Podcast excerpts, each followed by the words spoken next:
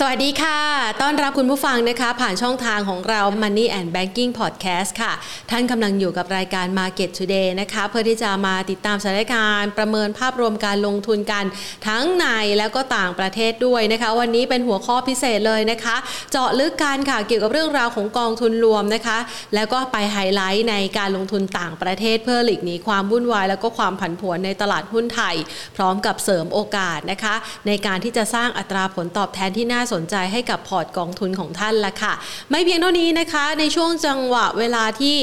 สถานการณ์ณปัจจุบันนะคะจำนวนตัวเลขผู้ติดเชื้อปรับขยับสูงขึ้นนะคะ แบบก้าวกระโดดเลย วันนี้เนี่ยมีการรายงานตัวเลขผู้ติดเชื้อในระดับ 9,276 รายนะคะ ซึ่งก็ส่งผลทำให้เกิดความวิตกกังวลมากพอสมควร แต่ว่าเป็นภาพหนึ่งที่ตลาดนั้นได้มีการคาดการณ์แล้วก็รับรู้ไปก่อนล่วงหน้าแล้วนะคะ เมื่อวานนี้ซุดตัวลงไปกว่า 30 จุดแล้วมาวันนี้ก็เริ่มมีแรงรีบาวเล็กๆ ท่ามกลางการรอคอยปัจจัยที่ทางด้านของสบคสรุปแล้วเนี่ยนะคะว่าจะมีการประกาศมาตรการที่เข้มงวดมากยิ่งขึ้น โดยเฉพาะอย่างยิ่งเรื่องของการจำกัดการเดินทางในระยะเวลา 14 วันหรือไม่ ซึ่งเดี๋ยวรอผลความชัดเจนอีกครั้งนะคะ เพื่อจะทำความเข้าใจแล้วก็ประเมินภาพดังกล่าว ต่อทิศทางของการลงทุนด้วยแหละค่ะ ซึ่งโอกาสของการลงทุนนะคะณปัจจุบันนี้ไม่ได้จำกัดเพียงแค่ในตลาดหุ้นไทยนะคะ ภาพรวมการลงทุนต่างๆ ในทิศทางของเศรษฐกิจทั่วโลก ยังคงมีความน่าสนใจแหละค่ะ เพราะว่าณปัจจุบันนะคะหลาย ๆ ประเทศนั้นมีการเปิดประเทศ เริ่มมีการเดินทางระหว่างกันนะคะมีการกระตุ้นเศรษฐกิจด้วยนโยบายทางด้านการเงินการคลังต่างๆ เพื่อที่จะพลิกฟื้นให้เศรษฐกิจนั้น กลับมาเดินหน้าได้ภายใต้โควิด -19 เดี๋ยวเราก็จะมาพูดคุยกันในเรื่องนี้ด้วยนะคะ ก่อนอื่นค่ะ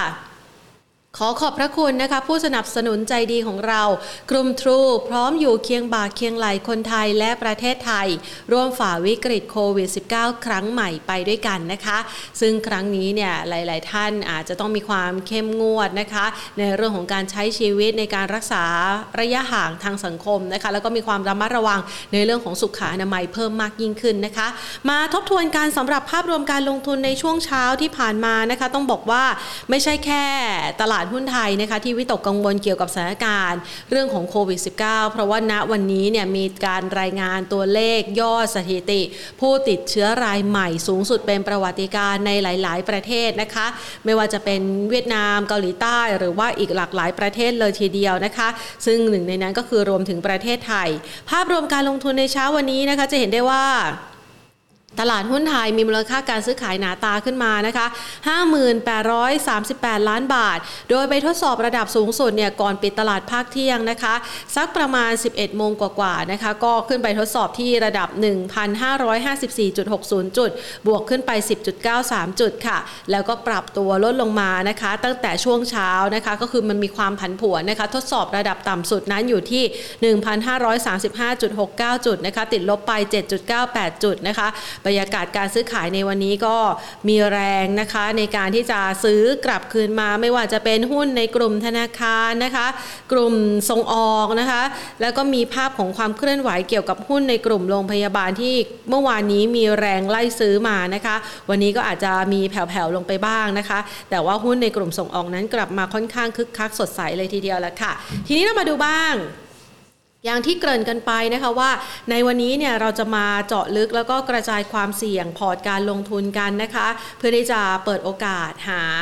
ผลตอบแทนให้กับการลงทุนของแต่ละท่านนะคะ โดยในช่วงแรกเนี่ยเราจะมาพูดคุยกันค่ะเกี่ยวกับประเด็นการลงทุนในช่วงครึ่งปีหลังนะคะ ทิศทางการประเมินเศรษฐกิจ ของทั่วโลกนั้นจะเป็นอย่างไร และจะเป็นโอกาสการลงทุนของคุณผู้ชมอย่างไรกันบ้างนะคะ เดี๋ยวเราจะขออนุญาตต่อสายนะคะ เพื่อที่จะไปพูดคุยกับคุณวศินวัฒนาวรกิจกุล กรรมการผู้จัดการ Head of Business Distribution บลจบัวหลวง หรือว่ากองทุนบัวหลวงนั่นเองนะคะ ขออนุญาตต่อสายสักครู่ค่ะ สวัสดีค่ะ คุณวศินค่ะ สวัสดีครับค่ะสำหรับวันนี้เนี่ยนะคะอยากจะมาขอความคิดเห็นของคุณวสินหน่อยนะคะเพื่อที่จะให้คำแนะนำการลงทุนนะคะ หลาย ๆ คนค่อนข้างกังวลใจค่ะ ถ้าหากว่าลงทุนเฉพาะในตลาดหุ้นไทยดูเหมือนว่ากรอบการเคลื่อนไหวจะไปไม่ค่อยไกลสักเท่าไหร่นะคะ ถ้าเราลองขยับไปดูการลงทุนต่างประเทศบ้าง เรามองช่วงครึ่งปีหลังยังไงบ้างคะครึ่งปีหลังนะครับ มันก็จะมีส่วนที่ทั้งเหมือนครึ่งปีแรกแล้วก็แตกต่างกันไปนะครับ ถ้าจะย้อนกลับไปนิดนึงคือทุกคนคงทราบดีว่าครึ่งปีแรกเนี่ยตลาดทุก ๆ ตลาดเนี่ยนะครับ ก็กลับตัวขึ้นมา จากปีปัญหาเรื่องโควิดนะฮะตอนนี้ไอ้การที่กลับตัวมาเนี่ยโดยส่วนใหญ่ก็เป็นการสะท้อนเรื่องการฟื้นตัวของเศรษฐกิจ แล้วก็การเปิดประเทศพวกนั้นนะฮะในช่วงครึ่งปีแรกเนี่ยนะครับ สภาพคล่องก็ยังเยอะนะครับ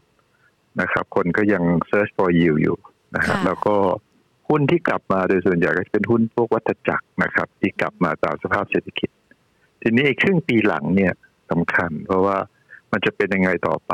ก็บางเรื่องก็คงไม่เหมือนครึ่งปีแรกละอย่างเช่นเรื่องของหุ้นที่เป็นหุ้นวัฏจักรเนี่ยที่ใช้ตีมเรื่องการเปิดเมืองอะไรพวกนี้นะครับเขาปรับตัวขึ้นไปแล้ว คนก็เริ่มหันกลับมามองว่าเอ๊ะไอ้หุ้นในกลุ่มอื่น อย่างเช่นหุ้นที่เป็นหุ้นโกลด์เนี่ย น่าจะได้รับความสนใจบ้างละ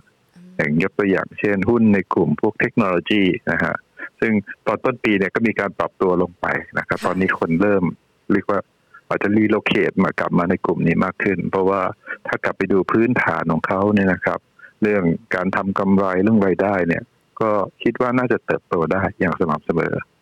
ยกตัวอย่างอย่างเช่นเรื่องของหุ้นในอเมริกานะครับ ถ้าเราดูตัว S&P 500นะครับเปรียบเทียบกับ NASDAQ เนี่ยเอ่อ S&P เนี่ยก็ขึ้นมาเยอะนะครับ NASDAQ อาจจะ laggard อยู่บ้าง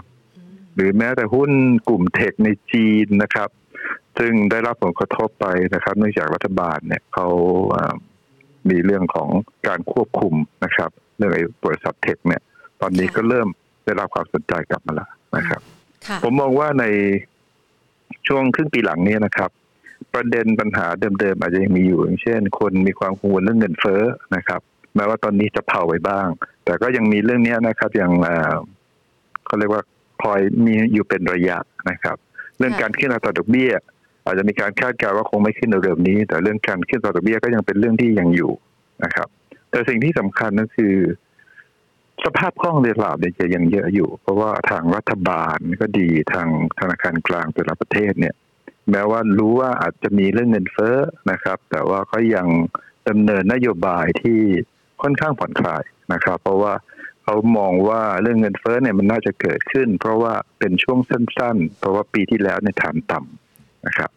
การลงทุนก็ยังยังมีเขาเรียกว่ามีปัจจัยบวกสำหรับสินทรัพย์เสี่ยง แต่ยังไงก็ตามไอการฟื้นตัวของประเทศแต่ละประเทศเนี่ย จากการที่ฐานต่ำในปีก่อนเนี่ย มันจะแตกต่างกันแล้ววันนี้เราเริ่มพูดกันชัดเจนว่าการเติบโตนะครับหรือการขยายตัวของแต่ละประเทศเนี่ย หลังจากโควิด เนี่ย มันจะเป็น เขาเรียกว่า K shape แล้วความหมายคือบางประเทศจะดีขึ้นนะครับยังเห็นได้ชัดเลย แต่บางประเทศเนี่ยแค่ปรับตัวขึ้นมา เพราะว่าฐานต่ำแต่อาจจะไม่ได้ไปต่อนะครับ อันนี้ก็แล้วแต่ว่าแต่ละประเทศนะครับไอโครงสร้างหรือคุณภาพ ของแต่ละประเทศนี่แตกต่างกัน แล้วก็ปรับตัวต่างกันครับตอนนี้สภาพรวมๆนะครับ ค่ะ ถ้าหากว่าเราดูนี่นะคะประเด็นความขัดแย้งระหว่างสหรัฐกับจีนนะคะ ตอนนี้เนี่ยถือว่าเป็นประเด็นที่น่าจะมาต่อจากกรณีของโควิด -19 นะคะ เพราะว่าเริ่มมีการประกาศมาตรการคว่ำบาตรหรือแม้กระทั่งจีนตอนนี้ก็เริ่มมีความเข้มงวดมากขึ้นในกรณีที่เทคโนโลยีของจีน ถ้าจะไปจดทะเบียนในตลาดหุ้นสหรัฐอาจจะถูกตรวจสอบมากขึ้น อันนี้มันจะเป็นปัจจัยลดทอนความน่าสนใจกลุ่มเทคโนโลยีในระยะยาวด้วยหรือเปล่าคะ เรามองว่าไอ้ประเด็นเรื่องเขาเรียกว่าเทรดวอลหรือคอนฟ lict ระหว่างสองมหาอำนาจเนี่ยนะครับ มันจะมีอยู่ แต่ว่ามันจะทำให้ลักษณะของอารมณ์ของตลาดที่จะเปลี่ยนแปลงไป แต่โดยพื้นฐานแล้วเนี่ยผมคิดว่าไม่น่าจะกระทบมาก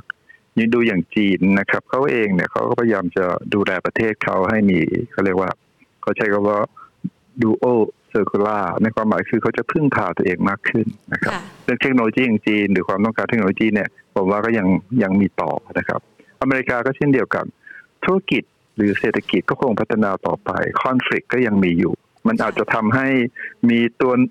หน่วงล้างบ้าง แต่ภาพใหญ่ๆน่าจะไม่เปลี่ยนนะครับ เพราะทั้งสองประเทศจะทำอะไรก็ตาม ท้ายที่สุดแล้วก็อยากจะทำให้ประเทศในเติบโตทั้งสิ้นนะครับ ค่ะ แต่ว่าปัญหาเรื่องพวกนี้หรือประเด็นพวกเรื่องพวกนี้ก็จะกลับมาอยู่เป็นระยะระยะนะครับ ค่ะ แต่ว่ามันก็อาจจะยังไม่รุนแรงจนกว่าโควิด จะหายไปใช่ไหมคะหรือมันก็จะเกิดไปเป็นรวมรวมกันเป็นภาพแบบนี้ไปเรื่อยๆ ค่ะ มันคงเป็นภาพแบบนี้ไปเรื่อยๆ ครับ แต่ว่าธุรกิจมันก็จะต้องดำเนินไปนะครับ เศรษฐกิจประเทศก็ดำเนินไปนะครับ ค่ะ แต่ว่ากังวลถึงขนาดจะพลิกภาพไปเลยไหมคงไม่เป็นอย่างนั้นนะครับ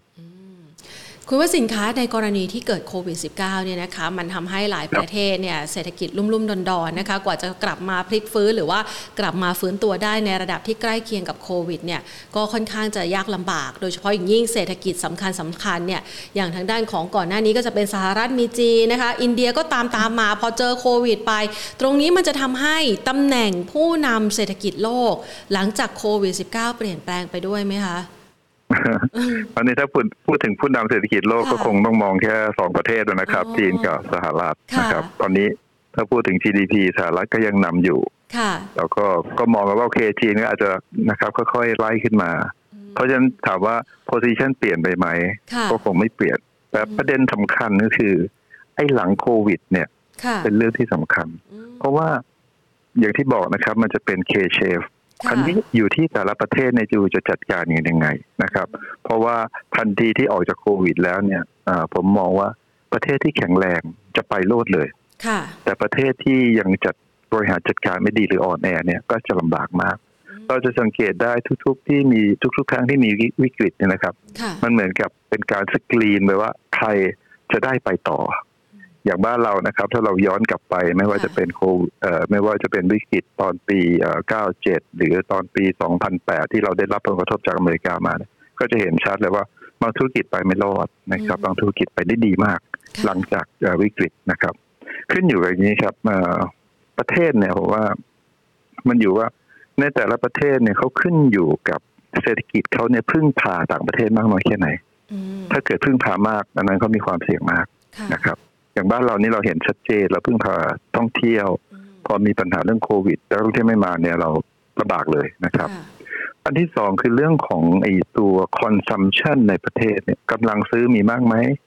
นะครับ มีความแข็งแรงไหมหรือว่ามีคนชั้นกลางเนี่ยนะครับ มากน้อยแค่ไหนจำนวนประชากรมากน้อยแค่ไหน หรือเวลส์มากน้อยแค่ไหน อันนี้ก็สำคัญ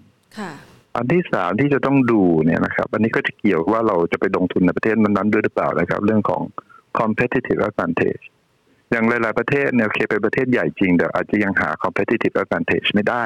จะยกตัวอย่างเมื่อกี้เราพูดถึงอินเดียนะฮะ อินเดียเนี่ยโอเคประเทศใหญ่ทุกคนก็จะมองโอ้โห คนขนาดนี้ยังไงก็โต แน่นอนอินเดียคงต้องโตและดีขึ้นแต่ว่า ถามว่า competitive advantage อินเดียจริง ๆ เรามองไม่เห็นเราจะเห็นแค่ว่ามีคนเก่งๆ ที่อยู่ด้านไอทีแต่ปรากฏว่าเขาก็ไปทำในอเมริกาสินะครับ ก็ต้องดูว่าเขามี competitive advantage ไหม มีเรื่อง innovation ไหม หรือ infrastructure นี่ดีไหม อินเดียก็เป็นอีกประเทศหนึ่งที่ ผมดูว่าในในอนาคตจะดีนะครับ แต่ว่าเรื่อง infrastructure นี่คงเป็นเรื่องที่ยังต้องใช้เวลาอีกนาน อีกอันหนึ่งที่หลาย ๆ คนอาจจะยังมองไม่ได้เห็นชัดนะครับ เพราะต้องเข้าไปดูตัวเลขคือเรื่องของ public debt นะครับ ว่าจริง ๆ ในแต่ประเทศเนี่ยคือไอ้นี่สาธารณะเนี่ยมากน้อยแค่ไหน อันนี้มันจะมีผลตอนที่ว่าเวลารัฐมีความจำเป็น ต้องกระตุ้นหรือประยุงเศรษฐกิจเนี่ยก็จะดูว่าเขาทำได้มากน้อยแค่ไหน หลาย ๆ ประเทศนี่ก็คือก็เด t ซิลลิงก็ใกล้แล้ว อันนี้เขาจะลำบากมีการลงทุนในประเทศไหม และที่สำคัญมากเลย เราจะเห็นได้ชัดเลย และพูดไปทุกคนต้องอ๋อเลยคือ การเมืองและการบริหารประเทศมีเสถียรภาพหรือไม่ฝีมือหรือเปล่าไอ้ปัจจัยพวกนี้นะครับ จะทำให้ เราจะเห็นชัดเลยว่าหลังโควิดแล้วประเทศไหน จะไปได้และประเทศไหนจะไปไม่ได้ ค่ะนี่เห็นภาพชัดเลยพอกระจายออกมาแบบนี้กำลังแรงกิ้งเลยว่าประเทศไทยนี่อยู่ในระดับที่เท่าไหร่นะเช็คลิสต์นะฮะต้องทำเช็คลิสต์ใช่ใช่ค่ะ ดูเหมือนว่าจะเช็คไม่ค่อยจะผ่านสักเท่าไหร่ด้วยนะคะ พอจะเออใช่ครับใช่ก็จะได้คะแนนน้อยฮะต้องถือว่าได้คะแนนน้อยค่ะ ท่ามกลางโควิด -19 ที่เพิ่มสูงขึ้นด้วยนะคะ ดังนั้นช่วงเวลานี้อะถ้าเราประเมินปัจจัยเหล่านี้นะคะ แล้วก็เปิดโอกาสในด้านการลงทุนกันบ้างคือถ้าเห็นภาพตลาดหุ้นไทยเนี่ยมันคงจะจำกัดไปแล้วสำหรับการลงทุนนะคะ ถ้าเราจะกลับไปออกไปเปิดโอกาสการลงทุนในต่างประเทศ ถ้าแลนกิ้งตามนี้เศรษฐกิจของประเทศไหนที่เขายังคงมีความน่าสนใจในการลงทุนที่ทางด้านของกองทุนบัวหลวงให้ความสำคัญเอาไว้บ้างคะ แม่ผมไม่ใช่อาจารย์ให้คะแนนนะครับเราเราแชร์กันดีกว่าครับคืออ่าอันนี้ต้องให้ให้ทางนักทุนคิดนะครับ แต่ว่าผมว่าผมปัจจัยที่มองคืออย่างนั้นแหละคือผมมองอย่างนี้ฮะจริงๆแล้วไม่ว่าสถานการณ์จะเป็นไงล่ะนะฮะนักลงทุนก็หาโอกาสเสมอละอ่าตอนนี้เวลาเราลงทุนเนี่ยผมมักจะคิด เอ๊ะมันเปรียบเทียบกับอะไรนะค่ะก็ผมเปรียบเทียบการลงทุนเหมือนปลูก ต้นไม้แล้วกันนะฮะเราปลูกแล้วก็รอเก็บเกี่ยวนะฮะคอนเซ็ปต์เป็นอย่างนั้นอืมแต่ความหมายคือมันไม่ใช่ปลูกแล้วเก็บเกี่ยวเลยนะต้องใช้เวลาค่ะอันนี้เวลาเราจะปลูกต้นไม้ก็ก็น่าจะมีสามเรื่องที่เราจะดูคือเรื่องของดินดีไหมใช่ไหมฮะค่ะดินดีไหมอืมถ้าดินดีไม่ดีก็อยู่ที่ว่าไอ้ประเทศนั้นนะนะครับที่ไปปลูกอะหรือค่ะภูมิภาคนั้นนะมันดีเปล่านะครับ มันอุดมสมบูรณ์ไหมแข็งแรงไหมนะครับ อันที่สองคือพันธุ์อะดีไหมอืม ไอ้พันธุ์ไม้ที่ไปปลูกค่ะอาจจะบอกเอ๊ะมันอยู่ในธุรกิจที่มันเติบโตไหมนะ อยู่ใน sector หรือธีมที่มันเป็นในอนาคตไหมค่ะนะครับ อันที่สามคืออากาศดีไหม บางทีค่ะอากาศเนี่ยควบคุมไม่ได้ แต่เราดูสภาวะอากาศได้เหมือนดูสถานการณ์อ่าถ้าจะมองเรื่องการลงทุนแบบนี้นนนะครับค่ะดินดีพันธุ์ดีอากาศดีเนี่ย ผมแยกเรื่องดินก่อนค่ะอาจจะมองเป็นสามส่วน คือดินเนี่ยมันก็จะมีอย่างเช่น เราแยกเป็น ภูมิภาคหรือประเทศเนี่ยก็คือพูดถึง develop country ค่ะนะครับอย่างเช่น อเมริกา EU ญี่ปุ่นนะครับ อันที่สองคือ emerging อย่างในกลุ่มเราก็คือเอเชียเนี่ยนะครับไชน่าอินเดียเนี่ยอยู่ตรงนี้ และอีกอันหนึงคือพวก frontier เลยคือ ยังไม่อยู่ emerging อาจจะพูดถึงเวียดนามค่ะอย่าง develop อ่าลองพูดสามประเทศคืออเมริกาจริงๆแล้วเขาเป็นประเทศที่แข็งแรงนะครับค่ะถามว่าวันนี้เนี่ยโอเค ราคาหุ้นเขาก็ปรับมาค่อนข้างเยอะ นะครับ แต่ว่าถ้าดู PE เทียบกับไอ้ตัว e a r n i n g ของเขาในบาง sector โดยเฉพาะ sector ในกลุ่ม healthcare หรือ tech เนี่ย ก็น่าจะยังไปได้นะครับ ประกอบกับทางรัฐบาลเองเนี่ยนะครับ จากเอ่อที่มีการเปลี่ยนประธานาธิบดีจริงๆแล้วผมว่ารูปร่างหน้าตาก็ดูดีขึ้นนะครับค่ะไม่ใช่พูดถึงความหล่อนะฮะ แล้วก็มีมาตรการที่จะเขาเรียกว่าเอ่อ บูรณะประเทศหรือปรับปรุงหลายอย่างอย่างมีเอ่อตอนนี้มีโครงการหลักๆ ซึ่งเขาจะทำเนี่ยนะครับในอเมริกาก็คือสองเรื่องค่ะนะครับอันแรกเป็นเรื่องของ American Job Plan กับเรื่อง American Family Plan ซึ่งทั้งสองอันนี้นะครับก็จะกระตุ้นให้มีการจ้างงาน แล้วก็มีการเอ่อพัฒนาคนนะครับ อันนี้ผมว่าถ้าโครงการสองโครงการนี้สำเร็จอันนี้ก็น่าจะดี ผมเชื่อว่า ธุรกิจอเมริกาเศรษฐกิจอเมริกาน่าจะโอเคนะครับจะโตมากโตน้อยเนี่ยผมคิดว่ายังยังอยู่ในขาที่ดีนะครับ อันที่สองญี่ปุ่น ญี่ปุ่นจริงแล้วก็อ่าช่วงที่ผ่านมาก็เติบในแง่ของของตลาดนี่ก็ดีขึ้นมาเยอะนะครับ ตัวเศรษฐกิจญี่ปุ่นก็น่าจะฟื้นตามเศรษฐกิจโลกนะครับ แล้วเดี๋ยวน่าจะมีเรื่องของการเลือกตั้งใหม่ ก็อาจจะมีเรื่องของการกระตุ้นเศรษฐกิจเข้ามา เรื่องของราคาก็ถือว่าไม่แพง แต่ถามว่าญี่ปุ่นเอ่ออาจจะโตช้าหน่อย หรือความตื่นเต้นอาจจะน้อยหน่อยนะครับสำหรับญี่ปุ่นค่ะ EU เป็นอีกอีกส่วนหนึ่งซึ่งเอ่อหลาย ๆ คนมอง เพราะว่าช่วงที่ผ่านมาก็รับอันที่สองจากการฟื้นตัวของเศรษฐกิจแล้วก็เรื่องตีมเรื่องเปิดเมือง เรื่องการคอนโทรลเรื่องเอ่อโควิด ก็ทำได้ดี แต่เรามองว่า EU ก็ขึ้นมาพอสมควรแล้วค่ะถ้าจะมองในสามประเทศ develop เนี่ยอาจจะมองอืมอเมริกาน่าจะดูมีภาษาเอ่ออะไรมากกว่านะครับอืมญี่ปุ่นกับเอ่อ EU นะครับค่ะแต่ไม่ได้หมายถึงว่าญี่ปุ่นไม่ดี EU ไม่ดีนะครับเพียงแต่ว่าเรา comparative อืมทีนี้ถ้าพูดถึงค่ะ emerging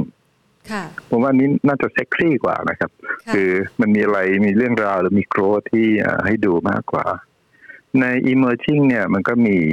ทั้งในเอเชียแล้วก็ทางเอ่อทางตะวันออกนะครับ ทางแอฟริกาก็ว่าไปค่ะแต่อยากจะมองในเอเชียมากกว่านะครับ ตอนนี้ถ้าพูดถึงเรื่องราคาเขาบอกว่า ถ้าเปรียบเทียบ emerging เปรียบเทียบกับโลกเนี่ยนะครับ ราคาถือว่าของ emerging ถูกกว่านะครับ อันนี้ในภาพของตลาดอืมอันที่สองที่ผมคิดว่าสำคัญก็คือเรื่องของสถานะการเงินของ emerging market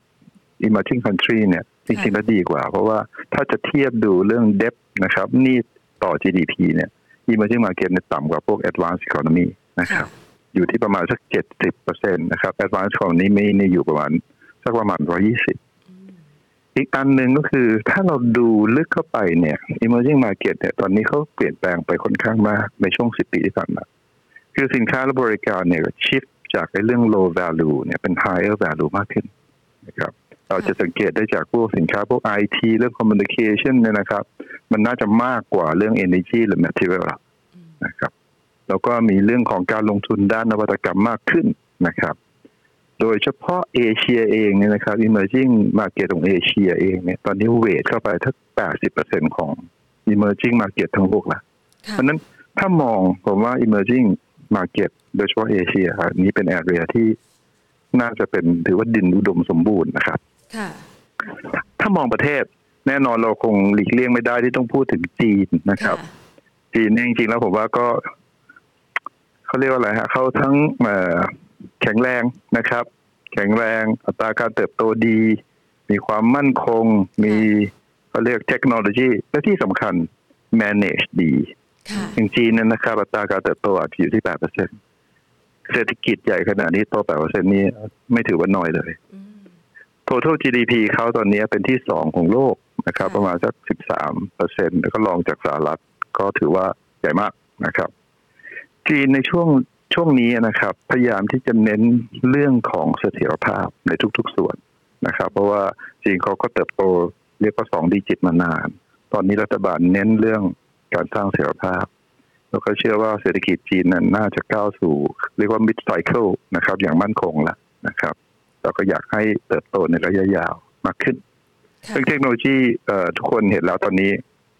รอบตัวเรานี่ผมว่ามีอะไรที่เกี่ยวข้องกับจีน ผมว่าน่าจะมากกว่า หกสิบเปอร์เซ็นต์เนาะนะครับโดยเฉพาะเรื่องเทคโนโลยีนะครับสั่งซื้อกันกระหน่ำซื้อกันกระหน่ำใช่ค่ะนะครับค่ะอีกอันนึงที่ลืมไม่ได้เลยคือประชากรของจีน เรื่องของ consumption ของจีนเนี่ยผมว่าเป็นอันที่น่าจะมีเสน่ห์มากๆ คนเขาเยอะนะครับ อินเดียก็คนเยอะแต่ consumption power ในผมว่าแตกต่างกันเรื่อง middle class of income ในคนจีนเนี่ยมีมากกว่าเยอะมาก และที่สำคัญที่สุดผมคิดว่าเป็นเรื่อง unique เลยก็คือเรื่องของการมาจัดการความแข็งแรงของจะบอกว่าผู้นำเขาเอง หรือพรรคคอมมิวนิสต์ที่ปกครองประเทศอันนี้ ผมว่าทำให้ประเทศเนี่ย ชัดเจนว่าจะ develop ไปทางไหน เพราะฉะนั้นจีนคงเป็นสิ่งที่อยู่ในโฟกัสเรามองว่าจะเติบโตนะครับ ในแง่ของ area จะเติบโต อีกอันหนึ่งก็คือเวียดนามนะครับ เวียดนามหลาย ๆ คนตอนนี้คนไทยใกล้ ๆ พอไม่อยากลงทุนในเมืองไทยก็ไปเวียดนาม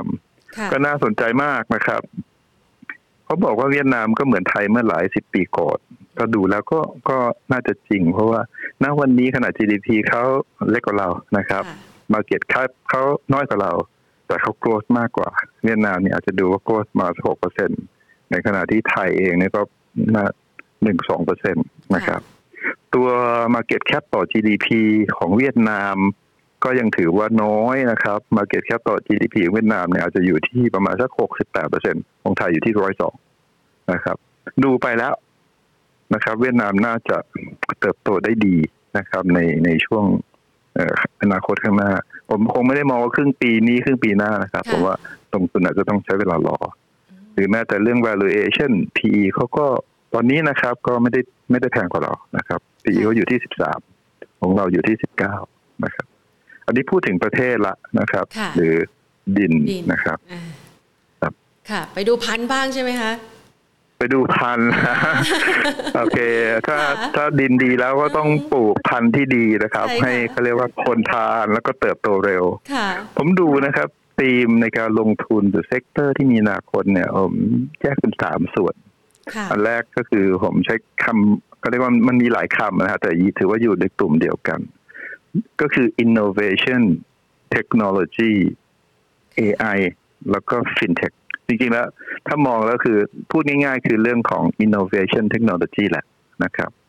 เรื่องที่สองที่คิดว่าน่าสนใจคือเรื่องของการเปลี่ยนแปลงในไลฟ์สไตล์ของคน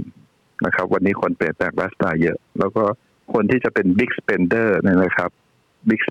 คนที่จ่ายจับจ่ายเยอะนี่น่าจะเป็นกลุ่มของ millennial นะครับพวกนี้ con con consume เยอะแล้วก็วิธีการก็เปลี่ยนไป อันที่สามคือเรื่องของ sustainability คือโลกก็ develop ไปเยอะแล้วล่ะแต่ว่าคนก็เริ่มกลับมามองว่า เอ๊ะ มันต้องมีการพัฒนาอย่างยั่งยืนด้วยนะครับ ผมพูดเรื่องแรกก่อนเรื่อง innovation technology เศรษฐกิจใหม่ในรูปแบบใหม่เนี่ย แน่นอนต้องขับเคลื่อนด้วยเทคโนโลยีดิจิทัลนะครับ อันนี้ชัดเจนนะครับ อันที่สองก็คือ ผมว่านะครับ ไอ้เรื่องงบประมาณของประเทศก็ดีนะครับงบประมาณของบริษัทก็ดี จริงๆ แล้วถ้าจะ develop หรือเพิ่มเติมเนี่ย จะใส่เข้าไปในเรื่องของ R&D และเทคโนโลยีทั้งนั้นนะครับคงไม่มีใครไป develop อะไรที่มันไม่มีความแตกต่างนะครับ แล้วตัวเทคโนโลยีเนี่ยมันจะเป็นสิ่งที่บริษัทเนี่ยครับ เขาจะให้ความสำคัญเพื่อสร้าง innovation อันนี้ชัดเจน ถ้าดูโดยรวมแล้วเนี่ยนะครับ หุ้นเทคโนโลยี มันมีน่าจะต้องเป็นส่วนหนึ่งของ portfolio ของเรานะครับ เพราะว่าถ้าจะมอง in the long term แล้วเนี่ย มันมันดีนะครับ แล้วก็เรื่องของ demand ของเทคโนโลยีของ AI เนี่ยนะครับ มันยังเป็นที่ต้องการอยู่เสมอนะครับเขาว่ากันว่าจริงๆแล้วตัว AI เนี่ยมันจะเข้าไปอยู่ในเขาเรียกว่าซอฟต์แวร์หรือแอปพลิเคชันต่างๆเพื่อให้เขาเรียกว่าไอ้ device นั้นหรือซอฟต์แวร์นั้นนะครับ มีความฉลาดมากขึ้นในการตัดสินใจ คือถ้าเราพูดตรงนี้นะเรื่องนี้นะครับ เมื่อหลายปีก่อนเรามองไม่เห็นแต่ว่าวันนี้รอบตัวเราเนี่ยนะครับ ถ้าเราจะรู้หรือไม่รู้ก็ตามมันมี AI เข้ามาประกอบแล้ว เพราะฉะนั้นนะครับ ถ้าเกิดจะทำให้ Product นะครับ differentiate และมี innovation AI ก็ต้องเข้ามารื่องที่สำคัญอีกเรื่องหนึ่งที่หลาย ๆ คนอาจจะนึกไม่ถึงก็คือ เรื่องของ ดีมานของเทคโนโลยีพวกนี้นะครับ มันจะเป็นเรื่องของ recurring demand แล้วก็ recurring income เราพูดถึงยกตัวอย่างเช่นซอฟต์แวร์ เมื่อก่อนเราบอกว่าเราจะซื้อซอฟต์แวร์สักอัน เราจ่ายเงินสักหมื่นหนึ่งได้ซอฟต์แวร์มาโหลดใส่เครื่องเราแล้วเราก็ใช้ใช่ไหมฮะแต่หลังๆเนี้ยวิธีการทำธุรกิจเขาเนี่ยเขาจะทำให้ซอฟต์แวร์เนี่ยเป็นเป็น service อย่างเช่นเราเคยได้ยินคำว่า software as a service นั่นหมายความว่าบริษัทที่ทำพัฒนาซอฟต์แวร์เนี่ย เขาสามารถเขาเรียกว่าคิดเงินเราได้ทุก ๆ ปีนะครับเขาไม่ได้แบบว่าซื้อไปหมื่นหนึ่งแล้วจ่าย lifetime ไม่ใช่เขาบอกโอเค ปีละพันหนึ่งนะครับแล้วไอ้หนึ่งพันบาทเนี่ยราคาพวกนี้มันก็ปรับตาม inflation ได้ด้วยนะครับอันนี้คือมันเหมือน recurring demand นะครับ แล้วก็ recurring income หรือในแง่ของพฤติกรรมของคนเนี่ยวันนี้ไอ้ device ที่เราถือเนี่ย digital device เนี่ยมันต้องมีการอัปเดตอยู่สม่ำเสมอ เดี๋ยวสองปีก็ต้องอัปเดตใหม่ละเดี๋ยวสองปีก็ต้องเปลี่ยนละเครื่องเก่าไม่ได้ผมเองเปลี่ยนไอโฟนมาทุกทุกทุกรุ่นทุกรอบเลยฮะเป็นเหมือนกันนะฮะ คุณแทนเป็นเหมือนกันนะฮะ เกือบค่ะพันแค่รอบเป็นรอบ มันก็ไม่ได้ทำผิดอะไรนะเพียงแต่ว่ามันมีอะไรที่มันดีกว่ามันนั่นเองเราก็เลยเปลี่ยนแล้วแล้วเรื่องเนี้ยมันมันเกิดขึ้นแล้วมันจะเป็นเรื่องธรรมดาหมายหมายความว่าไอ้เทคโนโลยีดีมานในพวกสินค้าพวกนี้นะ มันเหมือนกับมันติดอยู่กับตัวเราว่าเรายังไงถึงเวลาก็ต้องจ่าย ถึงเวลาก็ต้องจ่ายนะครับ แล้วก็มือถือ iPad headset ทุกอย่างเป็นอย่างนี้หมดนะครับ ก็ดูแล้วต้องบอกว่า ถ้าจะลงใน sector ที่จะโตแต่อนาคตคงขาดไม่ได้เรื่อง innovation technology นะครับ ก็ต้องมีก็เรียกว่าติดพอร์ตไว้นะครับ เรื่องที่สองที่อาจจะพูดถึงคือเรื่องของไอ้พฤติกรรมของคนที่เปลี่ยน เราเห็นชัดนะครับว่า เศรษฐกิจธุรกิจเนี่ยเปลี่ยนแปลงไปเยอะ แล้วคนที่จะเป็นคนที่จับจ่ายใช้สอยมากในอนาคตเนี่ยคือเรื่องของมิลเลนเนียมนะครับ ก็คือคนอายุสามสิบกว่าพวกนี้นะครับเพราะพวกนี้คือคิดง่ายๆครับ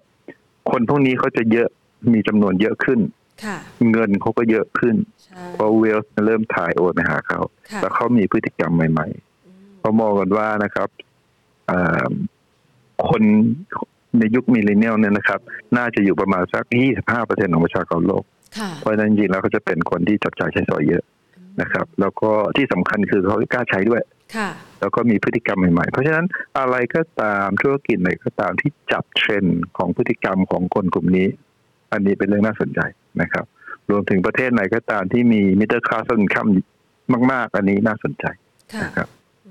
ส่วนที่สามธีมที่สามนะครับ หรือเมล็ดพันธุ์ที่สามคือเรื่องการเติบโตแบบยั่งยืน เราจะเห็นได้ว่าจริงโลกพัฒนาไปเยอะแต่ทุกคนก็เริ่มกลับมาแล้ว เออไอ้ที่ทำอยู่เนี่ย มันก็ทำให้สิ่งแวดล้อมเสียหายไปเยอะ ต้องเริ่มกลับมามองธุรกิจที่ให้ความสำคัญเรื่องสิ่งแวดล้อม ธุรกิจที่ทำให้ธุรกิจอื่นนั้นนะครับ ต้องเอาไปใช้เพื่อดูแลสิ่งแวดล้อม คือไม่ใช่หมายว่า เราลงทุนในบริษัทที่สนใจสิ่งแวดล้อมนะครับ เราไปลงทุนในบริษัทที่มีนวัตกรรมเทคโนโลยี ที่ขายให้กับคนที่สนใจสิ่งแวดล้อมไปใช้นะครับไอ้ไอ้ตรงนี้ก็เป็นเรื่องที่สำคัญ และในหลาย ๆ ประเทศนะครับ ไม่ว่าจะเป็นจีนเองนะครับ ซึ่งโพลูชันเยอะมากเนี่ยนะฮะอเมริกาเองหรือยุโรปเองเนี่ยเขาก็มีการสนับสนุนทั้งในแง่ของนโยบาย แล้วก็เงินทุนนะครับ ในเรื่องของการลงทุนแบบยั่งยืนนะครับ อันนี้ก็เป็นอีกเทรนด์หนึ่งซึ่งคิดว่าจะได้รับความสนใจมากขึ้นเรื่อย ๆ นะครับ บริษัทแต่ละบริษัทคงไม่สามารถจะทำธุรกิจโดยไม่สนใจสิ่งแวดล้อมได้แล้วนะครับอันนี้ก็จะเป็นเขาเรียกว่า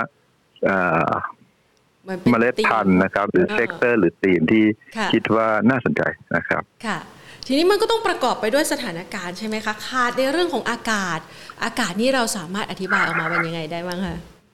อากาศเนี่ยจริงๆแล้วตอนนี้ต้องบอกว่าในภาพรวมเนี่ยคือสภาพคล่องเยอะ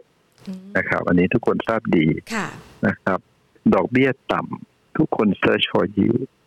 แต่ถามว่ามันมีอะไรถูกมากๆไหมผมผมไม่เห็นอะไรถูกมากๆนะมันอาจจะมีถูกกว่าก่อนแล้วใช่ใช่คืออะไรที่มันดีมันก็คงไม่ค่อยถูกนะครับ แต่ว่าอาจจะมีถูกกว่า อันนั้นเป็นไปได้ ยังไงก็ตามการลงทุนเนี่ย คือสภาพอากาศเนี่ยผมคิดว่ามันจะแปรปรวนนะมันมันไม่ค่อยแน่นอนหรอกนะครับ ตอนนี้เราคุยอย่างนี้เราเห็นภาพแบบนี้ เราก็คิดแบบนี้นะครับ เพราะฉะนั้นการลงทุนเนี่ย เราก็ต้องระวังนะครับ เราอาจจะลงทุนนะครับ ง่ายที่สุดของการระวังคือเราอย่าไปมั่นใจประเทศใดประเทศหนึ่งมากเกินไป หรือเมล็ดพันธุ์ใดเมล็ดพันธุ์หนึ่งมากเกินไป เราก็ต้องดูโอเคเออดินที่นี่โอเคน้ำคงไม่ท่วมนะอย่างเงี้ยนะครับ ก็ต้องกระจายไป ผมยังถือหลักของ diversify เรื่องที่สอง อากาศเนี่ยมันก็เป็นซีซันนะครับ แน่นอนเราอาจจะเลือกไม่ได้ เราอาจจะลงปลูกไปผิดช่วง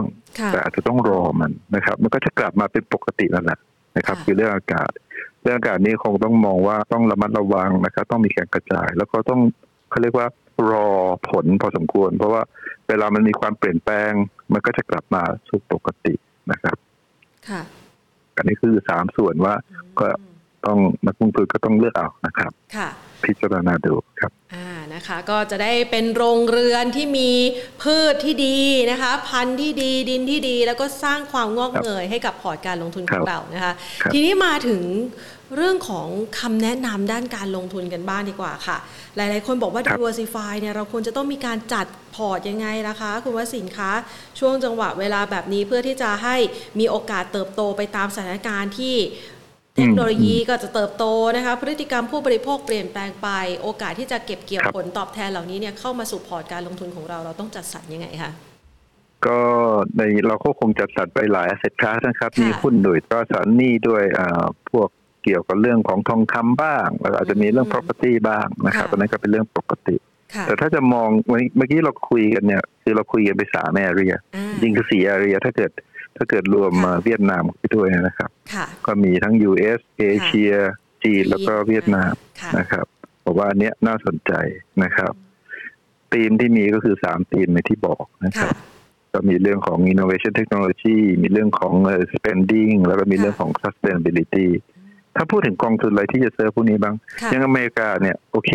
เรื่องของสต็อกเนี่ยเขาก็มีละแล้วมีหุ้นเทคเยอะนะครับ การลงหุ้นเทคโนโลยีเนี่ยก็ถือว่าลงอเมริกา แต่มันจะมีอีกด้านหนึ่งก็คือ ถ้าเป็นตราสารหนี้นะครับ คือเราไม่อยากเทคริสเหมือนหุ้นมากนะครับ ก็เป็นตราสารหนี้ที่ผมคิดว่าน่าลงทุน อันหนึ่งก็คือเรื่องของ high yield bond คือ high yield bond เนี่ยต้องบอกก่อนว่ามันเป็นเขาเรียกว่าบอลที่ ไม่ได้หมายความว่าบริษัทนั้นไม่ดีเพียงแต่ว่า credit rating หรือความมั่นคงทางการเงินเขาเนี่ยอาจจะยังไม่ได้เต็มที่หนัก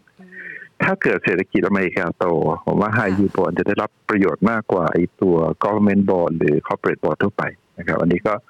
นักทุนก็ไปศึกษาดูได้ ถ้าจะลงในอเมริกาแล้วก็ไม่ใช่ equity เพราะ equity มีอยู่แล้วก็ high yield bond นะครับถ้าจะเป็นเอเชียเนี่ยมันก็มีกองทุนที่สนใจโฟกัสเฉพาะเอเชีย ซึ่งในเอเชียเนี่ยก็จะมีจีนอยู่เยอะนะครับก็เลือกตัวบีเอเชียได้นะครับ หรือชอบจีนเป็นพิเศษเลย ไม่ต้องคิดมากเลยครับ ลงจีนเต็มที่ก็เลือกว่าบีจีนนะครับเลยกองทุนบัวหลวงหุ้นจีนเนี่ยสามารถทำได้บางคนตอนนี้นิยมมากเรื่องเทคอะไรเช่นก็เทคในเทคเนี่ยมันก็มีหลายตัวนะครับอย่างเช่นกองทุน B Innotech B Innotech เนี่ยจะลงในพวกเทคโนโลยีเป็นหลัก นะครับอะไรที่เกี่ยวกับเทคโนโลยีเนี่ย เราคิดว่าจะเติบโตเนี่ย จะอยู่ใน B-INNOTECH หรือบางคนสนใจเรื่องอินโนเวชันอย่างเดียวเลย ไม่เป็นอินโนเวชันที่ไม่ได้จำกัดเฉพาะเอ่ออยู่ใน technology sector อาจจะเป็น innovation ใน healthcare innovation ใน service อื่นๆ อันนี้ก็เรียกว่าสามารถจะลง BGTO ได้นะครับ ก็คือเขาเขามองว่าอย่างนี้ฮะมองว่าในการทำธุรกิจในอนาคต อินโนเวชันมันเป็นเรื่องสำคัญมาก เพราะนั้นไม่มีอินโนเวชันไม่ได้นั่นเรื่องที่หนึ่งอันที่สองคืออินโนเวชันเนี่ยจะทำให้ธุรกิจนั้นนะครับมีการเติบโตที่ยั่งยืน ไม่ผันผวนไปตามสภาวะเศรษฐกิจ เพราะสภาวะเศรษฐกิจแน่นอนมันก็มีขึ้นมีลง แต่ถ้าเกิดอยู่นะครับ มีอินโนเวชันแล้วเนี่ยนะครับ จะไม่ได้เขาเรียกว่าไม่ได้ผันผวนไปตามสภาวะนั้นนะครับ ก็ทำให้ธุรกิจนั้นเติบโตระยะยาวนะครับ หรืออาจจะมองว่าตอนนี้เรื่องเทคโนโลยีเนี่ยมันเข้ามาในกลุ่มของการเงินมากขึ้นแล้วนะ ก็อาจจะเลือกเอ่อ B FinTech ค่ะ B FinTech นี่จะลงในเทคโนโลยีที่ related to เรื่อง finance นะครับค่ะไม่ว่าจะเรื่อง payment เรื่องดิจิทัลอะไรต่างๆนะครับ อันนี้ก็ลงได้อืมนะครับ ก็จะเป็นกองพวกนี้บางคนชอบเรื่อง sustainability ผมก็แนะนำนะครับ ให้ลองไปดูกองทุน B10 นะครับค่ะก็จะเป็นเรื่องของ social responsibility investment นะครับ อันนี้นก็จะลงพวกพวก green energy พวกนั้นไปบอกพวกนี้อาจจะต้องใช้เวลา long term นิดนึงแต่ผมเชื่อว่ากระแสหรือเทรนด์เนี่ยน่าจะมานะครับในเร็วๆนี้นะครับ นะคะซึ่งรายละเอียดเหล่านี้เราก็สามารถที่จะไปหาข้อมูลความรู้ได้ผ่านทางด้านของ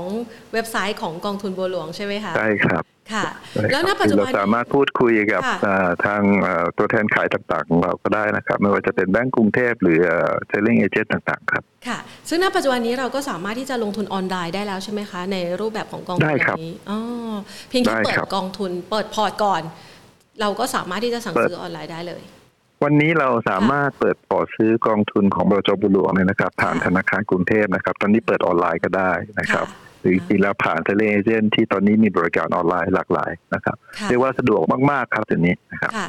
พียงแต่เลือกให้ถูกเท่านั้นเองเลือกที่ตัวเองเอ่อเขาเรียกว่ามีความเชื่อจริง ๆ จะได้ลงทุนยาวๆแล้วได้กำไรเต็มเม็ดเต็มหน่วยครับ ค่ะแล้วคุณผู้ชมก็สามารถจะใช้หลักเกณฑ์นะคะ ดินดี พันธุ์ดี อากาศดีนะคะ ตามที่คุณวสิทธิ์ได้ให้คำแนะนำมานะคะ ในช่วงต้นนะคะ วันนี้ขอบพระคุณมาก ๆ เลยค่ะ ครับ สวัสดีครับ สวัสดีค่ะ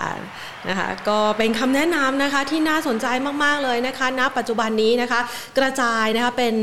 การจัดปัจจัยนะคะที่จะพิจารณาว่าเราสามารถที่จะเข้าไปลงทุนในแต่ละประเทศเนี่ยเราต้องศึกษาปัจจัยอะไรบ้าง เพื่อที่จะเป็นตัวเปรียบเทียบประเทศ กับประเทศใดกับประเทศหนึ่งนะคะหรือว่าแม้กระทั่งทวีปใดทวีปหนึ่งนะคะเพื่อที่จะคัดสรรในเรื่องของการลงทุนนะคะอาขออนุญาตกระจายให้คุณผู้ชมเห็นภาพชัดๆนะคะเมื่อสักครู่นี้ที่คุณวสินทร์แนะนำเอาไว้นะคะ B Innotech นะคะสำหรับคนที่สนใจในเรื่องของเทคโนโลยีนวัตกรรมนะคะ B จีนนะคะก็คือตัว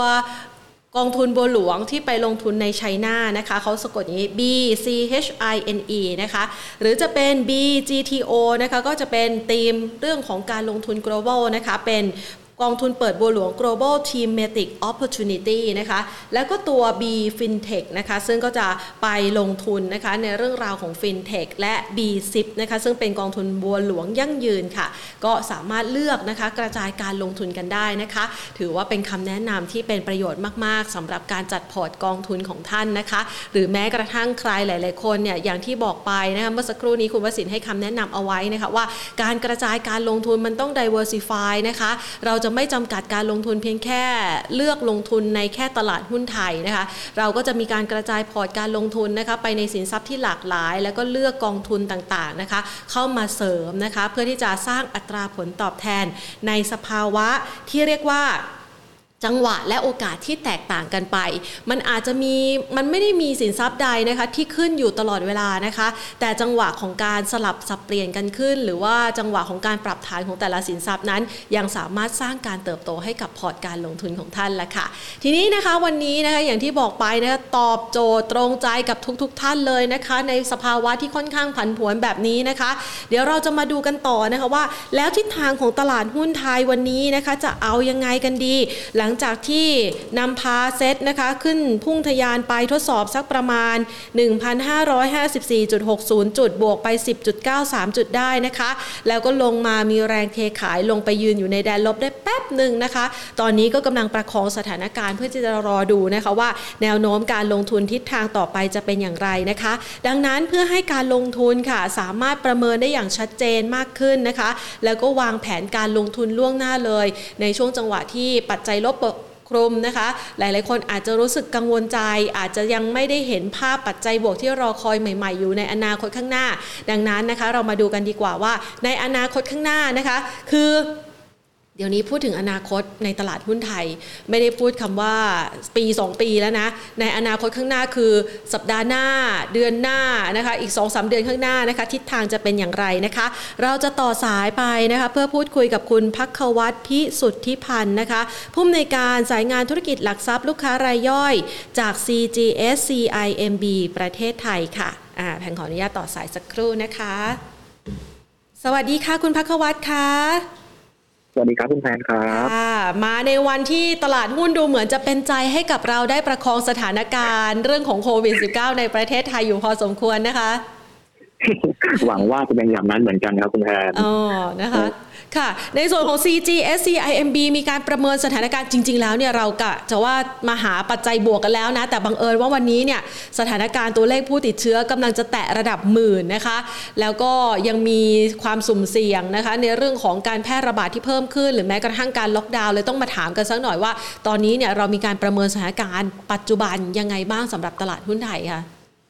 โอเคครับ ก็จริง ๆ แล้วต้องบอกว่าเป็น Talk of the Town เลยดีกว่านะครับสำหรับในเรื่องของการประกาศมาตรการล็อกดาวน์ออกมาเนาะในพื้นที่จังหวัดเสี่ยงของจังหวัดนะครับ ก็ต้องบอกว่าจริง ๆ แล้วเนี่ยมาตรการที่ออกมาเนี่ยก็คล้ายคลึงกับตอนที่มีการประกาศออกมาในรอบที่เป็นการระบาดครั้งแรกเหมือนกันไม่ว่าจะเป็นในเรื่องของให้ห้างร้านต่างๆเนี่ยเปิดแค่ใช้เฉพาะฝั่งด้านอาหาร หรือว่าร้านค้าปลีกเนี่ยมีเวลาและเวลาเปิดปิดที่แน่นอน แล้วก็ลดเวลาลงมานะครับ แล้วก็พยายามควบคุมการเดินทางเนี่ยจริงๆแล้วตรงเนี้ยมาตรการเนี่ยคล้ายกันหมดเลย ต่างกันเพียงแค่ว่ารอบเนี้ยหกจังหวัดเสี่ยง หรือว่าสิบจังหวัดเสี่ยงเท่านั้น แต่ว่าไม่ได้มีการประกาศใช้ทั้งทั่วประเทศนั่นเองนะครับเลยต้องบอกว่าเคอร์ฟิวก็ไม่มีฉะนั้นตอนนี้สิ่งที่เราประเมินกันเนี่ยก็คือเรามองว่าก่อนหน้านี้ตลาดหุ้นไทยเนี่ยปรับลดลงมาแล้วเนี่ยสามเปอร์เซ็นต์นะในช่วงสองวันที่ผ่านมา เพราะว่า คนเนี่ยกังวลในเรื่องของการแพร่ระบาดของโควิด -19 จริงๆ ในสายพันธุ์เดลต้าในประเทศเรานะครับแล้วก็เศรษฐกิจที่ชะลอตัวในต่างประเทศด้วยรวมถึงการแพร่ระบาดของต่างประเทศนะครับเพราะฉะนั้นต้องบอกว่าพอมันประกาศทุกอย่างไปตามคาดเลยว่าเดี๋ยวจะมีการออกมาตรการควบคุมออกมา แล้ววันนี้ก็ออกมาจริงๆนะพอออกมาแล้วเนี่ยจริงๆ ถ้าเราไปดูสถิติย้อนหลังนะครับ ครั้งที่ผ่านมาครั้งแรกตอนตอนตอนเดือนมีนาเมษาปีที่แล้วนะครับ ต้องบอกว่าพอประกาศปุ๊บสัปดาห์ต่อมาเนี่ย ตลาดหุ้นไทยเนี่ยจะปรับตัวมีโอกาสปรับตัวเพิ่มขึ้นนะครับ8ถึง9เปอร์เซ็นซึ่งครั้งที่แล้วปรับตัวเพิ่มขึ้นก็คือ8ถึง9เปอร์เซ็นเหมือนกัน ในรอบนี้เราเลยหวังว่าจะมีการทำย้อนรอยเหมือนเดิมหรือเปล่า อันนี้เราก็ต้องมาประเมินต่อไป แต่ว่ามีโอกาสที่จะเป็นแบบนั้นได้เหมือนกันครับพี่แจ๊ค่ะใช่ครับนี่เริ่มคูณเลยนะ ถ้าหากว่าบวกไปแปดถึงเก้าเปอร์เซ็นนี่ เพดานจะอยู่สักประมาณเท่าไหร่พันหกร้อยจุดนี่ไปได้ง่าย ๆเลยนะ ใช่ไหมคะ หวังว่าเหมือนกันนะคุณแพนก็จริงๆจริงๆต้องบอกว่าในระยะสั้นเนี่ยผมว่าผมว่ามาตรการนี้จะเห็นความชัดเจนจริงๆเนี่ยหรือว่ามีผลจริงๆเราคงต้องประเมินกันเป็นรายวันไปเลยครับ ว่าตัวเลขผู้ติดเชื้อเนี่ยปรับลดลงมาจริงๆหรือเปล่า เพราะว่าในระยะเวลาประมาณเจ็ดวันสิบสี่วันเนี่ย ถ้าตัวเลขปรับลดลงมาได้จริงนะครับ หรือว่ามีมีสัญญาณว่าโอเคคนตายลดลง การที่โรเอาวัคซีนออกมาเนี่ยฉีดให้กับประชาชนเนี่ยเพิ่มมากขึ้นจริง แล้วก็คนติดเชื้อเนี่ยมีค่อยๆ ลดลงลดลงเนี่ยผมเชื่อว่าตลาดหุ้นไทยเนี่ย ยังมีโอกาสที่จะกลับขึ้นไปได้อีกครั้งหนึ่งเหมือนกันนะครับใช่ครับคุณแม่ค่ะ ทีนี้มาดูบ้างนะคะ จากครั้งแรกที่เราเคยประกาศมาตรการล็อกดาวน์แบบนี้ทั่วประเทศในปีที่ผ่านมานะคะ เทียบกับปีนี้มันอาจจะทำแค่ 6 จังหวัด แต่ความบอบช้ำทางด้านเศรษฐกิจมันแตกต่างกันนะคะ ดังนั้นเนี่ยมันอาจจะต้องมีการประเมินในเรื่องนี้เข้าไปด้วยไหมคะ แล้วเรื่องของการฟื้นตัวของบริษัทจดทะเบียนเรามองยังไงบ้างนะคะโอเค ใช่ครับจริงๆแล้วต้องบอกว่า รอบนี้ต้องถือว่าเป็นการปิดอีกรอบหนึ่งซึ่งต้องบอกว่าบริษัทจดทะเบียนต่างๆ ไม่ใช่แค่บริษัทใหญ่ๆนะบริษัทเล็กๆรวมไปถึงบริษัทนอกตลาดด้วยเนี่ยกระทบกันอย่างรุนแรงเหมือนกัน อาจจะมีการส่งผลให้ว่าโอเคในไตรมาสสองเนี้ยมันมีการปิดงบไปแล้วครับ ผมเชื่อว่างบไตรมาสสองเนี่ยของแต่ละบริษัทเนี่ยอาจจะไม่ได้กระทบกันกันมากเท่าไหร่ แต่ว่า งบไตรมาสสามเนี่ยหรือว่าเดี๋ยวพอมันเข้าสู่ช่วงของประกาศผลประกอบการตั้งแต่สัปดาห์หน้าเป็นต้นไปครับเริ่มจากกลุ่มธนาคารก่อนเนาะอันเนี้ยถ้าออกมาเริ่มสัญญาณไม่ค่อยดี หรือว่าเริ่มมีการตั้งสำรองมากขึ้น หรือว่าตัวเลข NPL เนี่ยเพิ่มสูงขึ้นอันเนี้ยน่าจะทำให้เกิดเกิดการปรับประมาณการเอ่อ earning revision เนี่ยปรับลงมาก็ได้เหมือนกันครับผมว่ารอบนี้คือความเสี่ยงอยู่ที่ว่างบที่ประกาศออกมา ออกมาหน้าตาเป็นแบบไหน แล้วระยะเวลาของการควบคุมการแพร่ระบาดเนี่ย ต้องขยายจาก 14 วันออกไปอีกหรือเปล่า ถ้าเกิด 14 วันแล้วสามารถคุมได้เลย ผมเชื่อว่าอันเนี้ยอาจจะไม่ได้อิมแพคมากมากมากเท่าไหร่ แต่ว่าถ้ามีการขยายเพิ่มเวลาไปเนี่ย อันนี้จะเป็นสิ่งที่ ที่จะเกิดการปรับกันในตลาดน่าจะมีการปรับกันขึ้นมาครับคุณแม่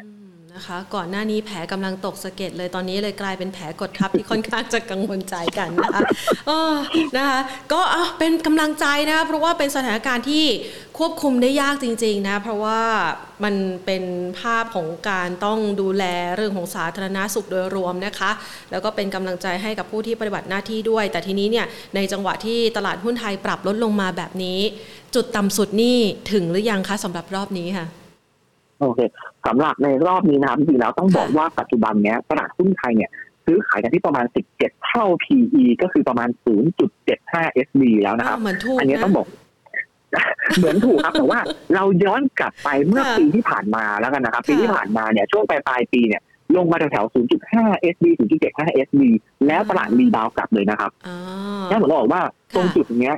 เราอาจจะประเมินว่า ผมเชื่อว่าแถวๆแนวรับตรงหนึ่งห้าสามศูนย์เป็นแนวรับแรก แล้วก็หนึ่งพันห้าร้อยจุดเนี่ยน่าจะเป็นแนวรับที่เอาอยู่แน่ๆครับ ผมเชื่อว่าณแถวๆบริเวณเนี้ยหนึ่งห้าสามศูนย์เนี่ยเราควรจะต้องมีหุ้นติดพอเข้าไปบ้านเหมือนกันครับคุณแพนค่ะใช่คือที่ระดับราคานั้นคนต้องคิดและมันคงไม่มีใครขายถูกไปกว่านี้ให้ฉันและ และฉันจะจะไม่ยอมขายให้ใครประมาณนี้ใช่ไหมคะ ใช่ครับ ผมเชื่อว่า ผมมองว่าถ้าเราขายหุ้นตรงนี้การลงไปตรงหางถึงห้าสามสูงเนี่ยดาวไซริสมันมันจำกัดมากแล้วครับ ถ้าเราขายตอนนี้เหมือนเราจะเสียโอกาสมากกว่าแล้ว เกิดว่าถ้าเกิดตลาดเกิดไล่กลับจริงๆ หรือว่าทุกอย่างเกิดมามีภาพที่ดีขึ้นจริง ๆ ตอนเนี้ย เราจะกลับมากลับตัวไม่ทันหรือเปล่าฉะนั้นบอกว่าดาวไซด์มาจำกัดการขายตอนนี้มันเสี่ยงครับค่ะ แสดงว่าเราก็มีความมั่นอกมั่นใจนะคะ ว่าจังหวะรอบนี้เนี่ยมีโอกาสที่จะเข้ามาเก็บหุ้นแหละ แต่ขอดูปัจจัยบวกหน่อยสิคะ เรามีการประเมินยังไงบ้างคะคุณพักวัตรคะสำหรับทิศทางของตลาดหุ้นไทยในช่วงเวลานี้ที่ปัจจัยลบกำลังปกคลุม มันพอจะมีปัจจัยบวกอะไรบ้างที่นักลงทุนจะไปมองเห็น แล้วก็เป็นโอกาสในเรื่องของการลงทุนนะคะ จริงๆว่าต้องบอกว่าถ้าในระยะสั้นนะผมว่าทุกคนอะ ให้ความสำคัญกับตัวเลขตัวเลขการติดเชื้อมากกว่า เพราะว่ามันไม่ใช่แค่ในประเทศเราอย่างเดียวที่ปรับตัวลดลงนะครับแต่ดัชนีตลาดนะครับเมื่อวานเนี่ยทั่วโลกก็ปรับตัวลดลงเหมือนกันเพราะทุกคนกังวลกับตัวของผู้ติดเชื้อตัวเดลต้าหรือว่าแลมด้าที่เพิ่มเข้ามาใหม่อันนี้คนกังวลมาก ฉะนั้นแล้วก็เศรษฐกิจโลกที่ไม่ว่าจะเป็นสหรัฐหรือว่าจีนเนี่ยมีการสโลดาวในระยะสั้นเท่านั้นนะครับ แต่ว่าผมเชื่อว่าถ้า ตัวเลขเหมือนที่กล่าวไปว่าถ้าตัวเลขของไทยลดลงของต่างประเทศลดลง อันนี้น่าจะเป็นเซนติเมนต์บวกในระยะสั้นให้กับตลาดหุ้นบ้านเราได้เหมือนกัน เพราะว่าในเรื่องของการที่อัตราดอกเบี้ยของเฟดนะครับผมว่าตรงนี้คนไม่ค่อยไม่ค่อยเอามาเป็นระยะสำคัญมากในระยะสั้นแล้วเพราะว่ากว่าจะมีการประชุมอีกทีหนึ่งเนี่ยก็Jackson Hole เดือนหน้า แล้วก็ประชุมเสร็จอีกทีหนึ่งก็คือกันยายนเลยผมว่าตรงนี้สัญญาณมันมันพอระยะสั้นเนี่ยมันมีโอกาสที่จะดีดาวขึ้นไปได้ดังนั้น เราโฟกัสแค่ตัวเลขผู้ติดเชื้อเนี่ยถ้าลดลงเนี่ยผมว่าอันนี้เป็นปัจจัยบวกที่ที่เป็น sentiment บวกแน่ๆเลยครับคุณแพน่ค่ะนะคะอะระหว่างที่เรารอคอยให้ตัวเลขผู้ติดเชื้อลดลงนะคะการกระจายวัคซีนดีมากยิ่งขึ้น หรือว่าจำนวนผู้เสียชีวิตลดน้อยลง ซึ่งเราก็เราสองคนเป็นกำลังใจให้เนาะนะคะกับสถานการณ์นี้นะคะ แต่ว่าในช่วงจังหวะเวลานี้ ลงมานอนกองรออยู่แล้วเนี่ยนะคะ จังหวะของการเก็บหุ้นมันยังพอมีหุ้นตัวไหนที่ จะเอาไว้เล่นไตรมาสสองหรือว่าราคาลงมาอยู่ในระดับที่น่าสนใจแล้วมีบ้างไหมคะ โอเคครับ จริงๆแล้วผมต้องบอกว่าธีมการลงทุนในช่วงนี้ที่เหมาะกับภาวะตลาดในปัจจุบันเนี่ย ผมมองว่าหุ้นที่ได้รับประโยชน์จากการแพร่ระบาดของโควิด -19 ไม่ว่าจะเป็นกลุ่มโรงพยาบาลนะครับ อันนี้ได้ประโยชน์แน่ๆ ยังยังคงมีความน่าสนใจอยู่ถึงแม้ว่าราคาหุ้นจะปรับขึ้นมาแล้ว หรือไม่ก็เป็นหุ้นที่ได้รับประโยชน์จากค่าเงินบาทที่อ่อนค่า ณตอนนี้คือต้องบอกว่าเอ่อ year to date เนี่ยค่าเงินบาทเนี่ยลดลงไปแล้วประมาณ8ถึง9เปอร์เซ็นต์นะครับ ต้องบอกผ่อนค่ามากพอสมควรฉะนั้นผมว่ากลุ่มที่ได้ประโยชน์ตรงนี้ว่าเป็นกลุ่มส่งออก หรือว่ากลุ่มอาหารที่เป็นฟู้ดส่งออกไปเนี่ย อันนี้น่าจะได้ประโยชน์แน่ๆเหมือนกันครับคุณแพนค่ะครับดังนั้นถ้าถ้าเกิดครับคุณคุณแพนเจอเลยครับเจอเลยค่ะโอเคฉะนั้นถ้าถ้าจะให้ผมประเมินในระยะสั้นเนี่ย โดยการที่ผมจะเลือกหุ้นมาให้กับทางด้านทางนักลงทุนนะครับ ผมมองว่า ยังมีหุ้น laggard ใน sector ที่เป็น sector ที่แข็งกว่าตลาดบางตัวนะครับ ยังน่าสนใจอยู่ โดยหุ้นที่ผมเลือกมาวันนี้โอเค มีทั้ง laggard ในในเรื่องของ valuation ด้วย และ laggard ในเรื่องของราคาหุ้น price performance ที่ยังขึ้นน้อยกว่าตัวอื่นใน sector แต่ทั้งสองตัวเนี่ยงบเนี่ยไตรมาสสองจะดีทั้งคู่นะครับ ค่ะ จัดมาเลยค่ะ นี่กำลังรอเล็งอยู่ค่ะ โอเค ในสองตัวแรกก่อนนะครับคุณแพนสองตัวแรกเนี่ย ชุดนี้ผมจะเลือกเป็นโรงพยาบาลมาทั้งคู่เลย โดยตัวแรกเนี่ยผมเลือก laggard ในแง่ของ price performance ก่อนคือตัว EKH หรือคือโรงพยาบาลเอกชัยนะครับ จริงๆต้องบอกว่า ถ้าไปดูหุ้นอย่าง DCH หรือว่าจุฬาลักษณ์หรือแม้กระทั่งพวกวิภาวดีนะครับ ต้องบอกว่าราคาหุ้นเนี่ย ปรับขึ้นมาแบบบวกกัน ยี่สิบห้าเปอร์เซ็นสิบเก้าเปอร์เซ็นหรือว่าสิบห้าเปอร์เซ็นต์จะด้วยซ้ำนะครับนั้นต้องบอกว่าขึ้นมาแรงแล้วเหมือนกัน ถ้าเกิดว่านักลงทุนต้องการจะหาหุ้นในกลุ่มนี้ที่เป็นดีเฟนซีฟเหมือนกันได้ประโยชน์ในเรื่องของโควิดสิบเก้าเหมือนกันเนี่ย EKH เนี่ยก็เป็นทางเลือกหนึ่งเพราะว่าอะไร เพราะว่าต้องบอกว่า EKH เนี่ยขึ้นมาแค่ประมาณเก้าถึงสิบเปอร์เซ็นต์เองนะครับในในตั้งแต่ในช่วงหนึ่งเดือนที่ผ่านมา แต่ว่าถ้าไปดูในเรื่องของกำไรเขาเนี่ยไตรมาสสองเนี่ย เขาก็ไม่ได้แพ้กับโรงพยาบาลขนาดกลางอื่นๆเลย เพราะว่าไตรมาสสองงบเขาเนี่ยจะเติบโตทั้งเอ่อเยียนเยียเหมือนกันเติบโตคิวอันคิวเหมือนกัน แล้วก็อาจจะทำจุดสูงสุดใหม่ได้เลยเหมือนกันนะครับ ค่ะ แล้วก็การแพร่ระบาดของโควิดเนี่ยจำนวนการเอ่อตรวจตรวจเชื้อของเขาเนี่ยก็ประมาณแบบสี่พันถึงห้าพันคนก็คือ มันก็เกือบเกือบเป็น capacity เขาเลย แล้วก็จำนวนคนมารักษาในโรงพยาบาลเนี่ย เรียกว่าเต็มเต็มเตียงเขาเต็มเลยเหมือนกันดีกว่าครับคุณแพนแต่ต้องบอกว่า EKH เนี่ยเลยเป็นอีกตัวหนึ่งที่ที่ดูน่าสนใจ แล้วก็ถ้าไปดูในเรื่องของงบงบปีเลยนะครับก็บอกว่าโอกาสที่จะโตเนี่ยประมาณแบบเอ่อทั้งรายได้แล้วก็กำไรเนี่ยจะโตประมาณ 20%แล้วก็ 40%ตามลำดับเลยครับการต้องบอกว่าได้ผลผลิตระยะสั้นด้วย ระยะกลางถึงยาวเนี่ยก็ดีเหมือนกัน และถ้าเกิดสมมติว่าเราคุมโควิดได้ สามารถเปิดประเทศได้อยากต้องเอ่อชาวต่างชาติว่าเป็นจีนหรือประเทศอื่นๆเนี่ยสามารถเข้ามาได้เนี่ยผมเชื่อว่าลูกค้า IVF ที่จะเข้ามาใช้บริการเขาเนี่ย น่าจะกลับมาเป็นโพซิทีฟคาตาลิสสำคัญเหมือนกันให้กับตัว EKH ได้ระยะสั้นได้ได้ระยะยาวกับคุณค่ะเขาเขาทำเกี่ยวกับเรื่องของผู้มีบุตรญาติของของจีนใช่ไหมคะที่เป็นกลุ่มเป้าหมายใช่ครับใช่ครับคือกลุ่มเป้าหมายของเขาเลยครับเป้าหมายราคาของเราเรามองที่ระดับไหนครับเพราะว่าวันนี้นี่อยู่ที่7บาท55 จุดสูงสุดนี่เคยทำไว้ สักประมาณโอ้โหหลายปีแล้วเนาะที่ระดับราคา 8 บาท ถ้าทำจุดสูงสุดใหม่คือต้องทะลุ 8 บาทขึ้นไปใช่ไหมคะ ใช่ครับจริงๆแล้วผมต้องบอกว่าต้องบอกว่าในระยะสั้นเนี่ยในระยะสั้นก่อนนะผมโอเค ผมเชื่อว่าอ่าผมให้แนวรับไปก่อนแล้วกันนะครับ แนวรับของผมเนี่ยอยู่ประมาณเจ็ดบาท อันนี้คือเป็นแนวรับแรกนะครับ แล้วก็แนวรับถัดไปผมคือหกบาทแปดสิบห้าแต่ว่าจุดแนวต้านของผมเนี่ย ผมเชื่อว่าตรงตรงแถวเจ็ดบาทเก้าสิบถึงแปดบาทเนี่ยผมว่ามีโอกาสทดสอบขึ้นไปทดสอบก่อนเหมือนกัน แต่ว่าการที่จะจะขึ้นไปไปทะลุเหนือไฮเดิมเนี่ยผมเชื่อว่าพอประกาศงบออกมาแล้วมีการเรียกประชุมนักวิเคราะห์อีกรอบหนึ่งแล้วเนี่ยจะเห็นการปรับประมาณการของตลาดขึ้นตรงนั้นราคาหุ้นมีโอกาสที่จะแลนดี้ขึ้นไปได้ครับค่ะนะคะอ้าวงั้นจัดมาอีกตัวหนึ่งค่ะ ตัวที่สองคือตัวไหนคะค่ะ ตัวที่สองเป็นกลุ่มโรงพยาบาลเหมือนกันครับ แต่ว่าเป็นตัว VIH นะครับค่ะ VIH เนี่ยต้องบอก ใช่ครับต้องบอกว่าโอเค ใช่ไหมคะใช่ครับคุณแพนราคาขึ้นคือต้องบอกว่าราคาตัวเนี้ย ขึ้นแรงจริง อาจจะแรงเกือบเป็นอันดับต้นๆของ sector เลย แต่ตัวเนี้ย laggard ในแง่ของ valuation ค่ะ แต่กราฟเขาวิ่งแรงเหมือนกันนะคะใช่ครับคุณแพนคือถ้าถ้าเราดูแค่กราฟเนี่ยต้องบอกว่าคนอาจจะไม่กล้าซื้อค่ะใช่ครับแต่ถ้าเราไปคิดในแง่ของ valuation จริง ๆ แล้วเนี่ย ต้องบอกว่าถูกที่สุดใน อุตสาหกรรมอ๋อค่ะใช่ครับโอเคเดี๋ยวผมขออนุญาตเล่าให้ฟังนิดนึงก็ได้ครับคุณแพนต้องบอกว่าตัวนี้นะครับ ปัจจุบันเนี่ยซื้อขายเพียงแค่ผมคิด EPS ปีนี้ที่หนึ่งบาทนะครับต้องบอกว่าปัจจุบันเนี่ยซื้อขายเพียงแค่ประมาณ 14-15 เท่าเท่านั้น ต้องบอกว่าถูกมากเพราะว่าในอุตสาหกรรมเนี่ยซื้อขายกันอย่าง BCH หรือจุฬารัตน์เนี่ยซื้อขายกันประมาณ 35 เท่า 33 เท่าเลยถือว่าก็ในระดับนั้นถือว่าสูงกว่า VIH พอสมควร แต่ว่า story ของ VIH เนี่ย ต้องบอกว่าได้รับประโยชน์จากโควิด19เป็นกันเหมือนกัน เพราะว่าในเรื่องของการที่มีคนเปรียบเทียบนะว่า BCH หรือว่าจุฬารัตน์เนี่ยกำไรดี เพราะว่าการตรวจโควิด แล้วก็การทำ hospitel เหมือนกัน แต่ว่า VIH เนี่ยก็มีการตรวจเหมือนกันนะครับ แล้วก็ทำ hospitel เหมือนกัน ซึ่ง hospitel ของเขาเนี่ยเอ่อสูงกว่าจุฬาลักษณ์ที่มี 2,000 เตียงด้วยนะครับ แล้วของ VCH เนี่ยมี 6,000 เตียง แต่ของเขาเนี่ยมีอยู่ประมาณ 3,000 เตียง ซึ่งประมาณว่าเป็นคนกลางๆ ระหว่างสองคนนี้ ซึ่งเรามองว่า รายได้ต่อหัวที่คนเข้ามารักษาโควิด -19 เนี่ยมันตกอยู่ประมาณ64,000บาทต่อคนต่อ14วันก็คือประมาณ4,000บาทต่อวันนะครับต้องบอกว่าครั้งเมื่อเราคิดเป็นกำไรออกมาแล้วเนี่ยไตรมาสสองเนี่ย ถ้าเราคิดกลมๆเลยว่าเขามีกำไรประมาณแบบ1,500บาทต่อคน แล้วก็คูณจำนวนวันไปจริงๆแล้วผมเชื่อว่าไตรมาสสองเนี่ยกำไรอาจจะเห็นประมาณ130ล้านบาท120ล้านบาทอันนี้เป็นไปได้ แล้วพอไตรมาสสามเนี่ยถ้าคุณยังเล่นโวอยู่อย่างนี้ต่อไป capacity เขาเต็ม capacity เหมือนกันดังนั้นรายได้เขาเนี่ยมีโอกาสเติบโตเพิ่มขึ้นได้อีกครับคุณแทนต้องบอกว่าราคาที่ปัจจุบันที่เราเห็นอยู่ปัจจุบันเนี้ยเทรดกันเทรดกันที่เอ่อ15 เท่า PE 14 เท่า PE เนี่ยถือว่ายังไม่ได้แพงแล้วก็ถ้าเกิดว่าตลาดเริ่มมีการ re-rate กันขึ้นไป trade ให้มันใกล้ใกล้เคียงกับเอ่อ BCH หรือว่าจุฬารัตน์ อาจจะ discount ลงมาหน่อย trade ประมาณ 20 เท่า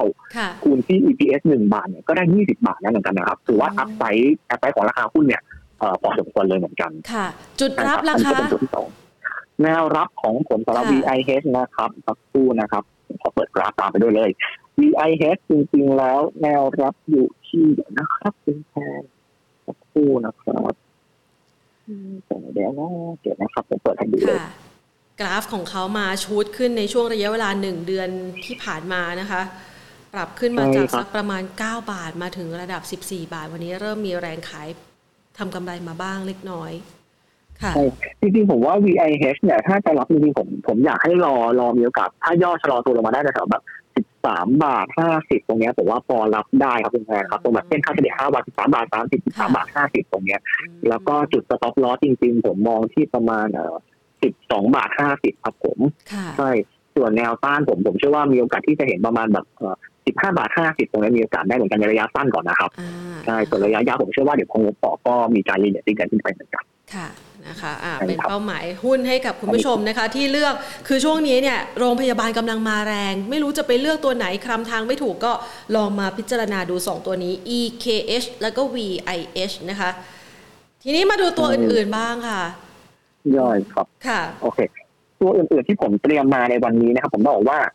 เราไม่เลือกแลกกาดเข้ามา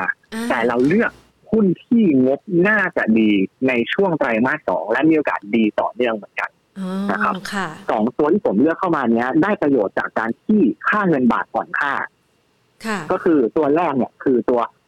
เอเชียนหรือ ASIAN เนี่ยครับ ซึ่งทำซีฟู้ดส่งออก และอีกตัวหนึ่งคือ EPG ซึ่งทำธุรกิจเกี่ยวกับรถยนต์เกี่ยวกับกระชนวนแล้วก็แพคเกจจิ้งเหมือนกันนะครับค่ะฉะนั้นผมขอเริ่มที่ EPG ก่อนแล้วกันนะครับ ได้ค่ะ ตัว EPG เนี่ยผมต้องบอกว่า ถ้ายิ่งค่าเงินบาทอ่อนค่าเท่าไหร่เนี่ยยิ่งอ่อนค่าทุกๆหนึ่งบาทเนี่ยเขาจะมีอัพไซต์ต่อประมาณการกำไรเนี่ยบวกขึ้นไปประมาณสามถึงสี่เปอร์เซ็นต์อันนี้ก็บอกว่าถ้ามายิ่งบาทอ่อนเขายิ่งดี แต่ถ้าไปดูในเรื่องของเป้าหมายการเติบโตแล้วจริงๆเนี่ยต้องบอกว่า ในปีนี้ครับปีหกสี่ครับหกห้าเนี่ยต้องบอกว่าผู้บริหารเนี่ยตั้งเป้าเลยว่าประมาณเติบโตประมาณสิบห้าเปอร์เซ็นต์ซึ่งความเป็นไปได้เนี่ยมีพอสมควร เพราะว่าในทุกๆกลุ่มธุรกิจเลย ไม่ว่าจะเป็นในเรื่องของฉนวนความร้อนที่เขามีฐานลูกค้าหลักๆเนี่ยอยู่ในสหรัฐอเมริกานะครับ แล้วก็ไม่ว่าจะเป็นชิ้นส่วนรถยนต์ แล้วก็ตกแต่งรถยนต์เนี่ยที่การขยายตัวของภาคอุตสาหกรรมยานยนต์เนี่ยมันขยายตัวอย่างต่อเนื่อง แล้วก็ ในเรื่องของ EV คาร์ที่กำลังจะเข้ามาด้วย รวมไปถึงแพ็กเกจจิ้งหรือบรรจุภัณฑ์เนี่ยอันนี้แนวโน้มเนี่ยฟื้นตัวต่อเนื่องแล้วก็ได้ประโยชน์จากการที่สถานการณ์โควิดแพร่ระบาดอยู่เนี่ยความต้องการดีบานในเรื่องฟู้ดดิบลี่เนี่ยอันนี้เพิ่มสูงขึ้นฉันคนจะต้องการกล่องพลาสติกอะไรเนี้ยพวกนี้พวกนี้เพิ่มมากขึ้นครับตัวนี้จะได้ประโยชน์ต่อไป แล้วถ้าเราไปดูเรื่องของงบ งบไตรมาสที่การจะประกาศนะครับต้องบอกว่าเป็นไตรของเขาเนี่ยงบจะเป็นไตรมาสหนึ่งทับหกห้า อ่างบเขาจะไม่ตรงกับงบปกตินะครับต้องบอกว่าจะประกาศในรอบของเดือนเมษาถึงมิถุนาเนี่ยต้องบอกว่างบเนี่ยเขาจะเติบโตเยียร์เยียแล้วก็คิวออนคิวเหมือนกัน แล้วก็เพราะว่าอะไรเพราะว่าฉนวนโต แล้วก็ธุรกิจอื่นเนี่ยเติบโตอย่างต่อเนื่องเลยครับต้องบอกว่าทุกอย่างโตหมด margin ของเขาเนี่ยก็ดีขึ้นด้วยจากที่ประมาณปีที่แล้วเนี่ยอยู่31เปอร์เซ็นต์ปีนี้จะอยู่32เปอร์เซ็นต์เพราะว่าอะไร เพราะว่าต้นทุนของเขาเนี่ยตัวเม็ดพลาสติกเนี่ยมันปรับตัวลดลงครับ หลังๆ ช่วงหลังๆเนี่ย ปีที่แล้วโดนเรื่องปิโตรเพิ่มสูงขึ้น spread เพิ่มสูงขึ้น cost เพิ่มมาเอ่อ margin เลยลดลง แต่พอปีนี้ spread ลดลง cost ลดเลยทำให้ margin เขาดีขึ้นนะครับแล้วในอนาคตเนี่ยผมเชื่อว่าตัวผู้บริหารก็ใจตลอดว่าเขาพยายามหาดีลอื่นๆเพิ่มเติมผมเชื่อว่าเดี๋ยวจะเห็นการทำ M&A หรือว่าการทำจอยเวนเจอร์กับพันธมิตรใหม่ๆเข้ามานะครับดังตรงนี้ต้องบอกว่าเป็น upside ต่อราคาหุ้นของ EPG เหมือนกัน แล้วก็ ถ้าไปดูในแง่ของกราฟ and technical แล้วกันนะครับ แนวรับของเขาเนี่ยจริงๆเราต้องบอกว่าอยู่ที่แถวแถว11บาท30อาจจะลึกนิดนึงก็คือนี่ก็คงเป็นการให้ย่อตัวลงมาแล้วค่อยเข้าไปรับนะครับ ผมไม่ค่อยชอบให้นักลงทุนเข้าไปไล่หุ้นเพราะว่ามีโอกาสที่จะติดทุนได้เหมือนกันดังนั้นต้องรอย่อลงมานิดนึงแค่นี้ครับ11บาท30ส่วนแนวต้านเนี่ยจริงๆแล้วตอนนี้ที่มาทดสอบแนวต้านแนวต้านระยะสั้นแล้วแต่ผมเชื่อว่ามีโอกาสจะไปต่อได้เหมือนกัน ผมมองว่าต รง 12 บาท 50 ก่อนนะครับ ในระยะสั้นก่อนแล้วค่อย แล้วค่อยแล้วค่อยดูกันอีกรอบนึงว่าตรงนั้นผ่านได้หรือเปล่าเหมือนกัน เพราะว่าตรงนี้ราคาคุณก็เบรกเกาเทนไลน์ขึ้นมาแล้วนะครับงั้นมีโอกาสที่จะไปต่อได้เหมือนกันครับคุณแพนอ่านะคะ เพราะว่าตัวนี้นี่มีคุณผู้ชมสอบถามกันเข้ามาหลายทีทำไมราคามันไม่ไปไม่ไปสักที มันต้องมีจังหวะปรับฐานบ้างนะคะ แล้วก็ค่อยขึ้นต่อนะคะ ได้กรอบราคากันไปแล้ว คุณผู้ชมจะได้ไปหาจังหวะการลงทุนกันได้ ครับค่ะ และ ตัวสุดท้ายของวันนี้คืออาเซียนครับ อันนี้ยิ่งบอกว่ายิ่งบาทอ่อนยิ่งดีทุกการอ่อนค่าของเงินบาทหนึ่งบาทเนี่ยกำไรเขาจะเพิ่มประมาณห้าถึงสิบเปอร์เซ็นต์ถือว่าเยอะพอสมควรนะครับ แล้วก็ต้องบอกว่างบไตรมาสสองของเขาเนี่ยเออเราคาดการณ์ว่างบเนี่ยจะเติบโตทั้งเยียร์เยียร์แล้วก็ Q on Q เหมือนกัน จะสังเกตได้ว่าผมเลือกหุ้นที่งบโตทั้ง year ทั้ง Q เลยนะครับต้องบอกว่ายอดขายของตัวอาหารสัตว์หรือ pet food เขาเนี่ยเติบโตที่ดีมาก แล้วก็พวก ตัวอาหารแช่แข็งหรือว่าสินค้าในกลุ่มพวกแบบพวก value add ของเขาอะครับก็ยังเพิ่มสูงขึ้นนะครับ แล้วก็ปีที่ผ่านมาเนี่ยต้องบอกว่าโตจากที่เป็นโลเบสเหมือนกันฐานนั้นต่ำมากทั้งปีนี้เลยโตได้ทั้งคิวโตทั้งเยียนะครับส่วนถ้าเราไปดูในเรื่องของปัจจัยอื่นๆคือตัว gross margin ของเขาเนี่ย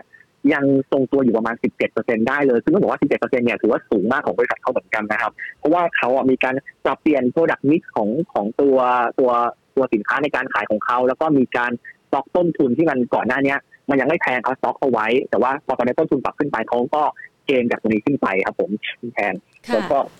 ถ้าไปดูในเรื่องของรายได้เนี่ยต้องบอกว่าปีนี้ผู้บริหารเนี่ยตั้งเป้าไว้เลยว่าเฮ้ยสิบเปอร์เซ็นต์เนี่ยอันนั้นจะเติบโตได้เหมือนกันเยออนเยียเลยนะครับสิบถึงสิบห้าเปอร์เซ็นต์ได้เลยกำไรเนี่ยน่าจะทำจุดสูงสุดใหม่ได้เลยเหมือนกันนะครับต้องบอกว่า ฉะนั้นทุกอย่างเนี่ยไม่ว่าจะเป็นภาพอาหารสัตว์ที่ดี อาหารแช่แข็งที่ดี แล้วก็พอ demand ในต่างประเทศ ถ้าตอนถ้าเกิดโควิดมันคลี่คลายลงไปเนี่ย demand เพิ่มเข้ามาเนี่ยต้องบอกว่าอาเซียนเนี่ยยิ่งยิ่งเป็นตัวหนึ่งที่ที่น่าสนใจเลยครับน่าจะมีเป็นพอร์ตไว้ไว้ได้เหมือนกันแล้วก็ถ้าเราเป็นในเรื่องของ valuation เนี่ยปัจจุบันก็เพียงแค่แบบแถวๆค่าเฉลี่ย PE เลยแถว15เท่าตรงนี้ต้องบอกว่าก็ยังไม่ได้แพงจนเกินไปนะครับทั้นก็เป็นตัวหนึ่งที่ที่ควรมองมองไว้ แล้วก็แนวรับของเขาเนี่ยจริงๆแล้ว ผมมองแนวรับแรกอยู่ที่เอ่อคู่นะครับแนวรับแรกผมดูตรง 16.8 ก่อนนะครับ แล้วก็แนวต้านจริงๆแล้วผมให้ไว้ตรง 17.8 แนวแนวต้านแรกแล้วก็แนวต้านถัดไปเป็น 18.3 ครับผม นี่คือตัวอ่าเปลี่ยนครับคุณแม่จุดสูงสุดที่เขาเคยทำไว้นี่อยู่ในระดับสักประมาณ 19 บาทนะคะ ถ้ากำไรเติบโต อันนี้เราต้องรอดูผลประกอบการไตรมาสที่ 2 ด้วยใช่ไหมคะ ใช่ครับมีผมอยากให้ให้ให้ดูผลประกอบการไตรมาสสองเหมือนกันว่าจะออกมาเป็นไปตามที่ที่เราคาดไว้หรือเปล่าถ้าเป็นไปตามคาดทุกอย่างก็น่าจะอินไลน์กับที่ที่เรามองไว้ครับค่ะโอ้นะคะ ได้หุ้นไปเลยนะคะ 4 ตัวนะคะ เพื่อที่จะไปโฟกัสการดูนะคะ เพื่อที่จะเลือกลงทุนกันนะคะ สุดท้ายนี้ค่ะคุณพักวัตคะ อยากจะให้คุณพักวัตช่วยให้แนะนำการลงทุนนะคะ กับนักลงทุนหน่อย เพราะว่าหลาย ๆ คนรู้สึกว่า โอ้โห เจอการซุดตัวของตลาดหุ้นไทยเมื่อวานนี้กว่า 30 จุดนะคะ ตัวเลขผู้ติดเชื้อก็ปรับตัวสูง แต่ระดับจะหมื่นแล้วเนี่ยนะคะ เราวางแผนพอร์ตการลงทุนช่วงนี้ยังไงดีคะสำหรับคนที่วางแผนการลงทุนสั้นกลางยาวอะค่ะ โอเคสำหรับสำหรับผมเรียกว่าแชร์เขาแชร์ไอเดียแล้วกันนะครับสำหรับผมเนี่ยในการที่ตลาดปรับตัวลงมาเนี่ย ผมไม่อยากให้ท่านนักลงทุนเนี่ย เกิดการ panic ว่าเราจะต้องขายหุ้นออกมาจากพอร์ตเลย ผมรู้สึกว่าจริงๆแล้วเนี่ยเราแบ่งพอร์ตไปเลยว่าระยะสั้นเนี่ยเราเราเราควรจะแบ่งเงินประมาณไหนระยะยาวแบ่งเงินประมาณไหนฉะนั้นในระยะสั้นเนี่ยผมมองว่าการที่จะลงทุนเนี่ยเราเราเลือกเก็งกำไรเป็นรายตัวไปก่อนเลือกหุ้นที่ได้ประโยชน์จากค่าเงินบาทที่อ่อนค่า หรือว่าหุ้นที่ได้ประโยชน์จากโควิด -19 เนี่ยเลือกเข้ามาในพอร์ตก่อนนะครับสำหรับในการเก็งกำไรระยะสั้น แต่ว่า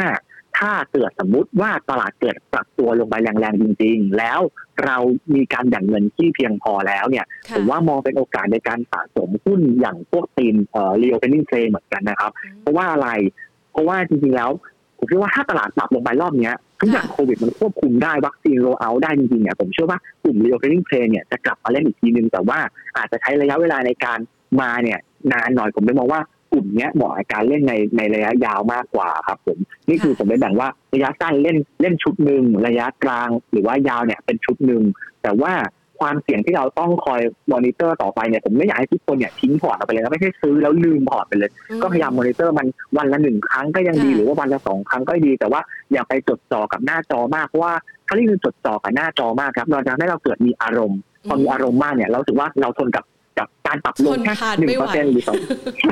ใช่ครับคุณแทนถ้าเราทนไม่ไหวเนี่ยเราก็เราก็ cut พอร์ตไปซึ่งหุ้นที่เรา cut ไปเนี่ยอาจจะเป็นตัวที่ดีแล้ววันรุ่งขึ้นเนี่ยอาจจะมีการ rebound กลับขึ้นมามากกว่ามากกว่าที่ลงไปก็ได้ครับฉะนั้นฉันค่อยๆคิดค่อยๆพิจารณาแล้วเลือกหุ้นที่ดีๆเข้ามาในพอร์ตดีกว่าครับ อันนี้คือสิ่งที่ผมอยากจะแนะนำท่านนักลงทุนมากกว่า ค่ะ ช่วงนี้ก็ต้องมีสตินะคะ มีความคล่องตัวแล้วก็ต้องรู้จักจัดสรรพอร์ตให้ดีนะคะ จะได้ไม่วิตกกังวลกับสถานการณ์จนเกินไปนะคะ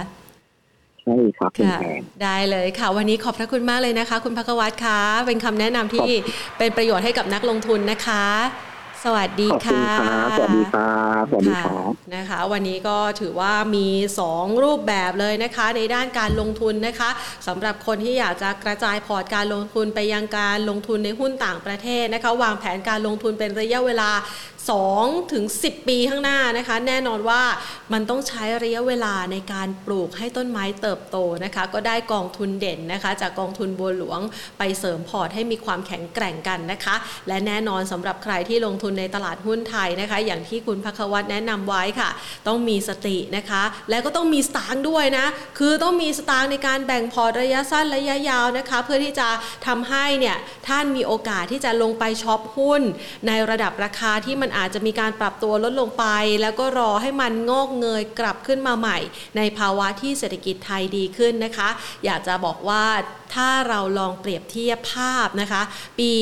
2563 ที่ผ่านมาจนถึงปีนี้ไม่มีอะไรที่แย่เสมอไป แล้วก็ไม่มีอะไรที่ดีเสมอมานะคะ ดังนั้นมันมีจังหวะของความผันผวนที่เคลื่อนไหวขึ้นขึ้นลงลงแบบนี้เนี่ยนะคะ ท่านก็ต้องมีความคล่องตัวในเรื่องของการจับจังหวะ แล้วก็สถานการณ์การลงทุนแล้วค่ะ ส่วนท่านใดนะคะที่กำลังเริ่มต้นศึกษานะคะ เราขออาสาค่ะที่จะเป็นส่วนหนึ่งนะคะ ในการที่จะช่วยให้คุณผู้ชมจัดสรรพอร์ตได้อย่างมีประสิทธิภาพ ในการเสิร์ฟข้อมูลความรู้นะคะ เพื่อที่จะให้คุณผู้ชมนั้นประสบความสำเร็จในด้านการลงทุนนะคะ วันนี้ต้องขอขอบคุณมาก ๆ เลยนะคะ กับหลาย ๆ ท่านนะคะ ที่เข้ามาทักทายกันนะคะ ผ่านทาง Facebook แล้วก็ YouTube ด้วยนะคะ ขออนุญาตทักทายนะคะ คุณผู้ชมหลาย ๆ ท่านกันสักหน่อย